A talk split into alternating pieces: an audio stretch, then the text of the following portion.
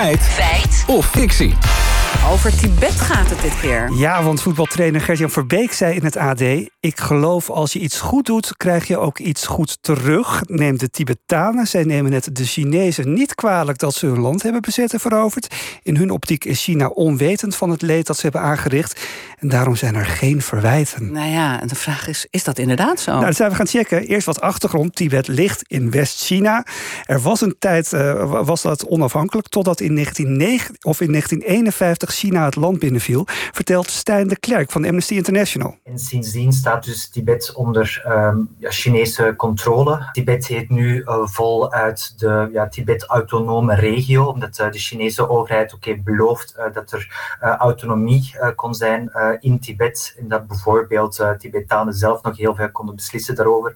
Nu in realiteit is gebleken dat die autonomie eigenlijk helemaal niet voorstelt. Maar ze nemen dat China blijkbaar niet kwalijk? Nou, dat is te makkelijk gezegd, eh, vindt eh, China-deskundige Fred Sengers. Je hebt twee groepen, zegt hij. De monniken, zij willen autonomie. En tegelijkertijd is er ook een groep die het land wil moderniseren. En die hebben daarom misschien iets minder weerstand tegen China. En of die eerste groep zo geduldig is over uh, China's veranderende begrippen en inzichten, zoals Gert-Jan Verbeek zegt, ja, dat, dat vraag ik me af. Ik denk dat de Tibetaanse monniken in ieder geval, hè, die, die, die zichzelf in brand steken uit protesten, daar niet tot die geduldige groep horen. In 2008 kwamen Tibetanen in opstand tegen de overheersing. Een monnik stak zich toen in brand. Ze nemen China dus heus wel wat kwalijk, zegt Amnesty International. Het uh, staat als een paal boven water dat uh, de Tibetanen de Chinese overheid de jarenlange en massale vervolging en onderdrukking van hun volk uh, wel degelijk kwalijk nemen. Misschien doelt de uitspraak erop dat de Tibetaanse bevolking geen rancune heeft tegenover de Chinese bevolking, omdat die alleen maar propaganda te horen krijgen en niet echt weten wat er speelt in Tibet. Maar wat bedoelde Verbeek nou? Ja, nou inderdaad, er was maar één manier om daarachter te komen. We hebben hem even gebeld om hem dat zelf te vragen. Wie verwijt nu wie precies niks? Volgens de Watchdog Freedom House is Tibet oh, samen met... Verkeerde, uh, nee, inderdaad. Kijken of we die nog, uh, nog vinden.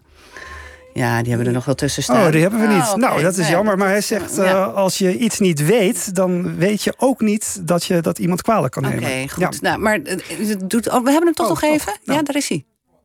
Op regeringsniveau wordt het natuurlijk wel, uh, zijn ze natuurlijk niet mee eens dat uh, de Chinezen het land willen binnenvallen en onder, uh, onder curatele stellen. maar het is zo dat de, de, de Tibetanen niet de mensen zelf verantwoordelijk houden, hè, de Chinezen aan zich. Ik kan zeggen geloven in, in reïncarnatie, dus wat je nu doet, dat neem je mee naar het volgende leven.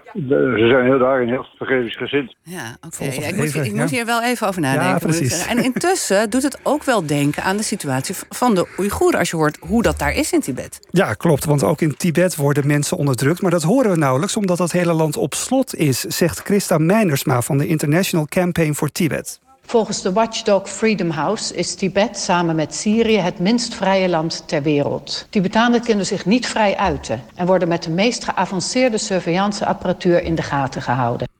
Ja, en, en toch is er maar heel weinig aandacht voor eh, Tibet. Nee, we hebben het er dankzij Verbeek nu toch eventjes over. Maar, maar met de winterspelen ook die deze week beginnen... vraag ik toch af, ja, hoe dan? Dat gaat vooral inderdaad over de Oeigoeren... zegt China-expert Fred Sengers. Er is heel veel aandacht voor uh, de situatie van de Oeigoeren en betrekkelijk weinig voor die van de Tibetanen. Uh, die, die, die, belangenorganisaties en mensenrechtenactivisten die, die noemen dat natuurlijk wel, maar eigenlijk ligt de focus nu, nu veel meer op de Oeigoeren. Terwijl die niet zo'n mooi uithangbord hebben, uh, zo'n zo'n spokesperson die iedereen kent als de Tibetanen hebben in de vorm van de Dalai Lama. Nou, gaan we terug naar de stelling. Tibetanen nemen het China niet kwalijk dat ze hun land hebben veroverd. Is dat feit of fictie? Nou, ze zijn misschien dan niet boos op de Chinese bevolking, maar wel op de overheid. Dus het is iets minder vredelievend dan Gert-Jan Verbeek bedoelde.